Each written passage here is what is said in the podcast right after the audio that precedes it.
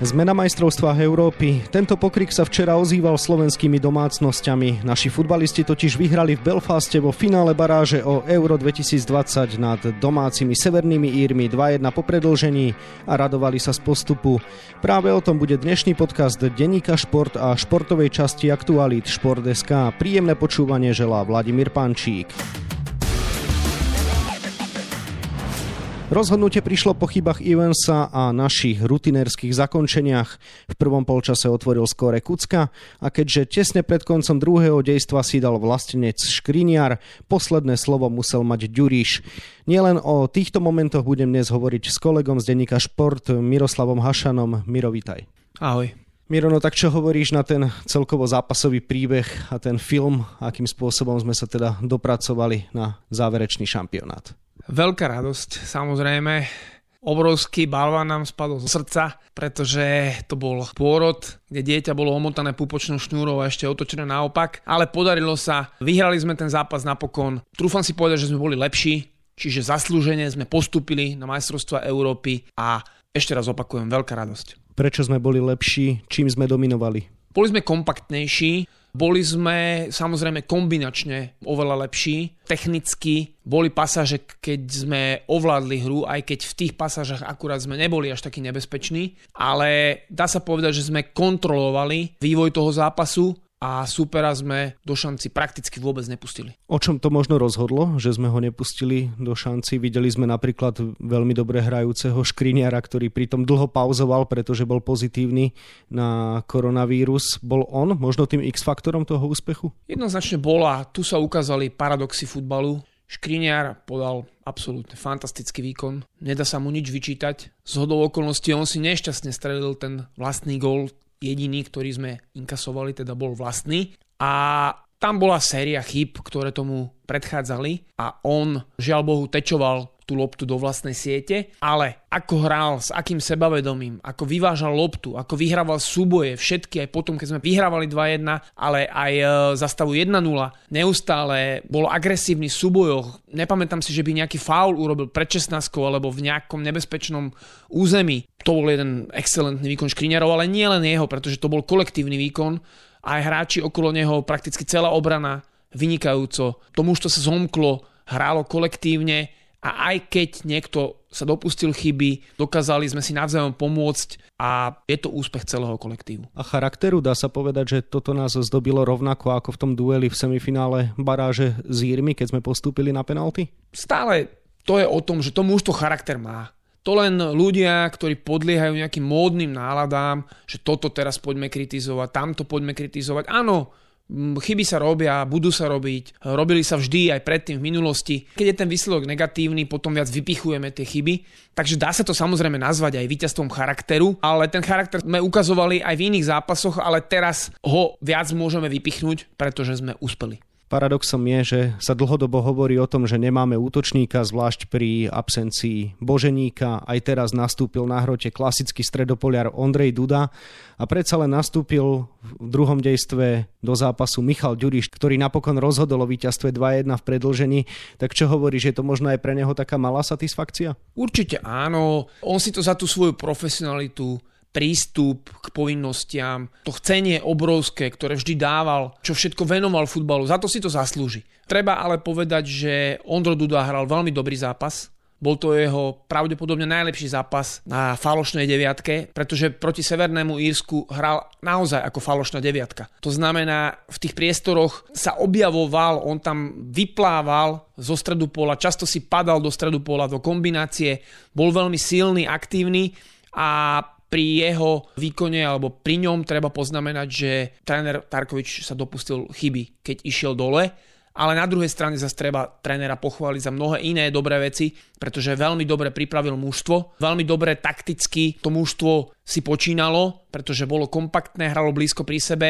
Vynechali sme taký naivný pressing, ktorý sme predtým robili a ktorý rozťahoval obrovský šírku a dĺžku nášho ihriska a stávali sme sa zraniteľnejší. Takže bolo tam veľa dobrých vecí, ale boli tam aj také, nechcem povedať, že chyby trenerské, ale neboli to úplne dobré ťahy Ale ešte raz, výsledok je najdôležitejší a my sme vyhrali. Začal si už hodnotiť aj trénera, tak sa pristavme pri tom. Slovenský futbalový zväz išiel do rizika, keď pred kľúčovým zápasom sa rozhodol odvolať trénera Pavla Hapala a do funkcie dosadil Štefana Tarkoviča. Ukázalo sa to dnes ako správne rozhodnutie? Jednoznačne áno, pretože bol to potrebný impuls. Prišli nejaké zmeny s ním a to mužstvo hralo lepšie ako v zápase proti Írsku. Samozrejme, treba tu prihliadať aj na to, že prvýkrát v korona čase bolo to mužstvo kompletné. A napriek tomu samozrejme tá korona kríza aj tak ovplyvnila niektoré veci, pretože napríklad Marek Hamšík, bolo vidieť na ňom, že naposledy hral proti Írsku a on, ktorý vždy bol fyzicky fantasticky pripravený, tak e, v druhom polčase nevládal, nebol taký aktívny, nešiel do ponuky, nestihal sa vrácať, nemal ani tie metre dopredu smerom, neabsoloval, ale zase obrovské srdce Marek vyťahol. Urobil množstvo, množstvo dobrých vecí a to je podstatné, ale každopádne najdôležitejšie je to, že to mužstvo sa zlepšilo. Zlepšilo sa vo viacerých ukazovateľoch, aj keď v niektoré neboli úplne optimálne, Samozrejme, ešte veľa, veľa je kam sa posúvať a veľa, veľa čo zlepšovať, ale ten tréner za nejaké tri tréningy, naozajstné tri tréningy, ktoré mal, zázraky samozrejme robiť nemohol. Otázka dnes znie, mal by Štefan Tarkovič za týchto okolností pokračovať? Bolo vidieť, že mužstvo sa za neho postavilo, viacerí hráči to hodnotili pozitívne jeho angažovanie a chlapci postúpili na euro. Stále má ale status dočasného kormidelníka. Mal by dostať trvalú zmluvu? Je táto otázka podľa mňa trochu predčasná, pretože veľmi, veľmi podrobne treba zanalizovať, že čo budeme na eure robiť, akým spôsobom tam sa chceme predstaviť a účinkovať tam a čo budeme robiť aj ďalej. Sú argumenty, ktoré jednoznačne hovoria za to, aby Štefan Tarkovič ostal trénerom. Ale sú aj také, ktoré budú proti, pretože trénovanie, reprezentačný tréner, to nie je len o tom, ako mužstvo pripravíte, ako mužstvo vyberiete a akých hráčov dáte do základnej zostavy. To sú obrovské manažerské povinnosti, schopnosť znášať na slovenské pomery obrovský tlak, ktorý vo svetovom meritku je samozrejme, dá sa povedať, až zanedbateľný, ale ten konkrétny človek je pod tým tlakom, lebo je ostro sledovaný médiami, verejnosťou, kýmkoľvek. U nás samozrejme máme takmer 5 miliónov reprezentačných trénerov, takže o toto má ťažšie, ale v každej krajine je to tak. Takže na toto jednoznačne odpovedať teraz a, povedať, že nie, alebo jednoznačne, že áno, to si myslím, že je trošku prískoro. Každopádne podarilo sa mu dotiahnuť späť do reprezentácie Tomáša Hubočana. Na lane bol aj Martin Škrtel, uvidí sa, ako to bude s ním v kontexte toho, že teraz nepricestoval pre zranenie.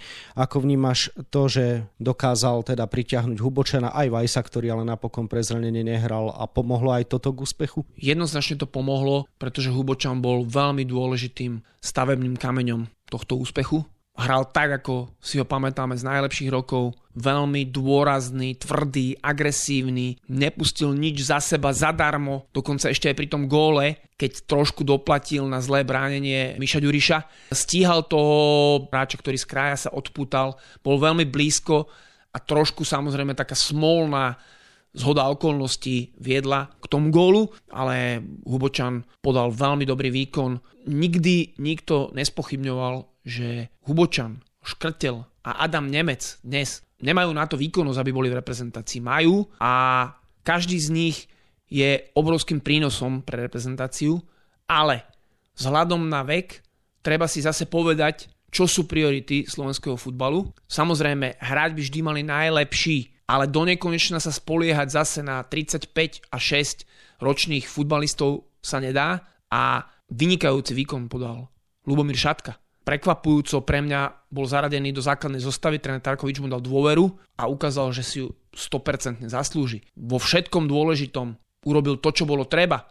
Nebal sa hrať, nebal sa rozohrávať, nebal sa vyviezť loptu. Výborne hlavičkoval, poradil si v osobných súbojoch, ukázal aj dobré rýchlostné vybavenie. Čiže zas dajme si pozor na to, že keď budeme neustále dávať šancu odchádzajúcej generácii pri všetkej úcte, je to tak, tak trošku si zabijeme tú strednú generáciu alebo mladšiu generáciu hráčov a do budúcnosti sa nám to nemusí vyplatiť, pretože už aj v ére po majstrovstvách Európy 2016 sme trošku premerhali čas a to, aby sme zapracovali ďalších hráčov, vyskúšali ich, dali im viac šanci, ktorí dnes mohli byť oveľa väčšími lídrami. Takže treba si na to dať pozor a veľmi starostlivo tu rozhodovať sa na lekárnických váhach, vážiť pre a proti. Každopádne realita je taká, že sme na majstrovstvách Európy, čaká nás Španielsko, Švédsko a Polsko. Čo hovoríš na týchto našich protivníkov? Máme na to, aby sme postúpili zo skupiny. V kontexte tohto treba pripomenúť, že my sme tento rok Hrali 6 zápasov, dosiahli sme krásny úspech, ale ani raz sme nevyhrali v riadnom hracom čase, čiže určite máme čo zlepšovať. Jednoznačne máme čo zlepšovať. Na druhej strane hráme proti mužstvám, Španielsko samozrejme obrovským favoritom a ťažko sa mu môžeme rovnať, ale samozrejme už sme v minulosti dokázali, že ho vieme poraziť že ho vieme zdolať, ale Polsko má Levandovského a má ďalších dobrých hráčov. Švédsko vždy bolo známe tým, že je silný tým, že je takticky vynikajúco pripravené. Toto mužstvo samozrejme severské s veľkou agresivitou, ale aj šikovnosťou, kreativitou, disciplínou, ale to sú súpery, s ktorými sa môžeme rovnať a určite je v našich sílách sa zlepšiť, dokonca si trúfam povedať, že výrazne sa zlepšiť a čas na prípravu po sezóne pred šampionátom, ak sa uskutoční samozrejme, bude dostatočne dlhý na to, aby sme v tých činnostiach, ktoré nám nešli optimálne, v ktorých sme zaostávali, v ktorých sme sa dopúšťali chýb, aby sme na tom pracovali a, a výrazne, výrazne sa posunuli ďalej. Ktoré sú možno z tvojho pohľadu tie také činnosti, na ktorých musíme zapracovávať najviac, alebo možno inak položená otázka, na ktoré posty najmä musíme hľadať hráčov, a, alebo sa možno spoliehať, že nám tam nejaký vyrastú, ako nám napríklad vyrastá súslov a podobne? Ono je to všeobecne známe.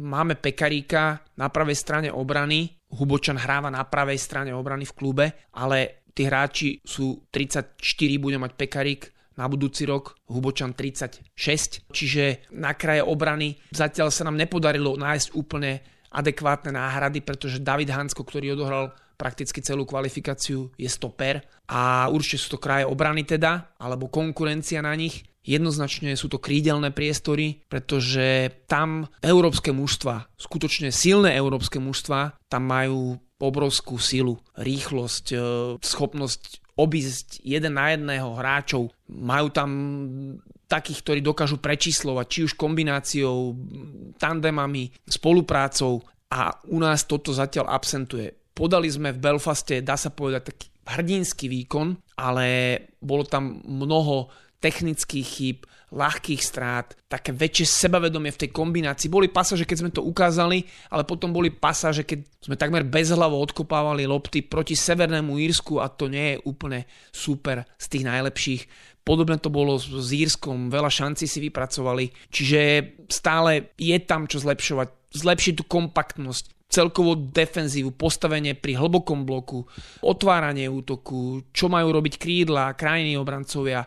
Je tam kopec vecí, na ktorých musíme pracovať. Na záver si teda skúsme zaprognozovať už smerom k šampionátu, ako teda Slovensko obstojí a na ktorých hráčov sa možno spoliehaš, že by práve na tomto turnaji sa mohli ukázať. Je to veľmi ešte ďaleko teraz pod vplyvom nejakej eufórie môžeme povedať niečo, čo sa zmení, je korona kríza, nevieme čo bude ešte, čiže situácia sa mení z týždňa na týždeň, z mesiaca na mesiac. Marek Hamšik, ktorý mal úplne geniálnu výkonnosť proti Írom doma, mesiac nehral prakticky poriadne zápas, netrenoval a bolo to na ňom vidieť, na takom skúsenom borcovi, zranenia, čokoľvek sa môže stať. Ale samozrejme určite, keď sa vráti Dubravka, tak e, môžeme na ňom stavať. Je to brankár svetového formátu. Milan Škriniar potvrdil v tomto zápase a ja som presvedčený, že to potvrdí aj v Interi Milano, že patrí medzi špičkových obrancov, stopérov, bavíme sa o stopéroch a je nefér ho porovnávať so strednými útočníkmi alebo s krídlami alebo s strednými záložníkmi, ako to u nás niektorí fanúšikovia robia. Marek Hamšik určite nepovedal ešte svoje posledné slovo. Bude mať čas sa pripraviť na šampionát. Možno jeho labuťu piesne, ale nemusí to tak byť, pretože on, jeho dlhovekosť a zápasy, ktoré odohral, pokojne ešte môže hrať ďalej. Možno práve Suslov, ktorý je mladý, talentovaný, môže za ten čas vyskočiť aj keď až tak nepredpokladám, že až tak výrazne. Vladovaj sa môže dostať do, do skvelej formy, môže byť zdravý konečne dlhodobo, pravidelne hrať niekoľko mesiacov, desiatky zápasov. Mak bude vyzerať úplne inak, ako vyzerá dnes. Čiže Ondro Duda ukázal obrovský potenciál. Stále nevieme, čo je schopný urobiť na desiatke, keď by sme ho tam dokázali zapracovať. Čiže určite Stano sa môže výrazne zlepšiť. Či už jeho situácia klubová a potom aj výkony v reprezentácii. Ale zase je cenné to, že keď sa nedarí jednému, druhému, tretiemu, potiahnu zase iný. Vyskočil nám šatka, môže vyskočiť niekto iný, ktorý bude tú reprezentáciu ťahať. Nezabúdajme na Kucku, ktorý dáva dôležité góly. Takže ktokoľvek z tých takých tých tradičných ťahoňov môže byť väčším ťahoňom práve na šampionáte. To boli posledné slova môjho kolegu z denníka Šport Miroslava Hašana, ktorému ešte ďakujem za rozhovor a želám pekný deň. Pekný deň. Futbalovej reprezentácii sa budeme venovať nielen teraz, ale aj v nasledujúcich dňoch na webe Športdeska a v denníku Šport, v ktorom dnes okrem toho nájdete aj ďalšie témy. Naši futbaloví reprezentanti do 21 rokov vybuchli v Gruzínsku a vo svojej kvalifikačnej skupine napokon neobsadia ani len tretie miesto. Bývalý výborný tréner Dušan Radolský oslavuje 70. narodeniny. S jubilantom vám prinášame rozhovor, v ktorom sa venujeme mnohým zaujímavým témam. Nový kapitán nášho Davis Cupového týmu Tibor Todd bude na budúci rok debutovať proti Chile. Paradoxne proti tejto krajine už viedol raz našich tenistov, keď zastúpil na jeden zápas Miloša Mečíža. No a na 28 stranách je toho samozrejme oveľa viac. Scenár dnešného podcastu sme naplnili a zostáva nám sa už iba rozlúčiť. Od mikrofónu pozdravuje Vladimír Pančík.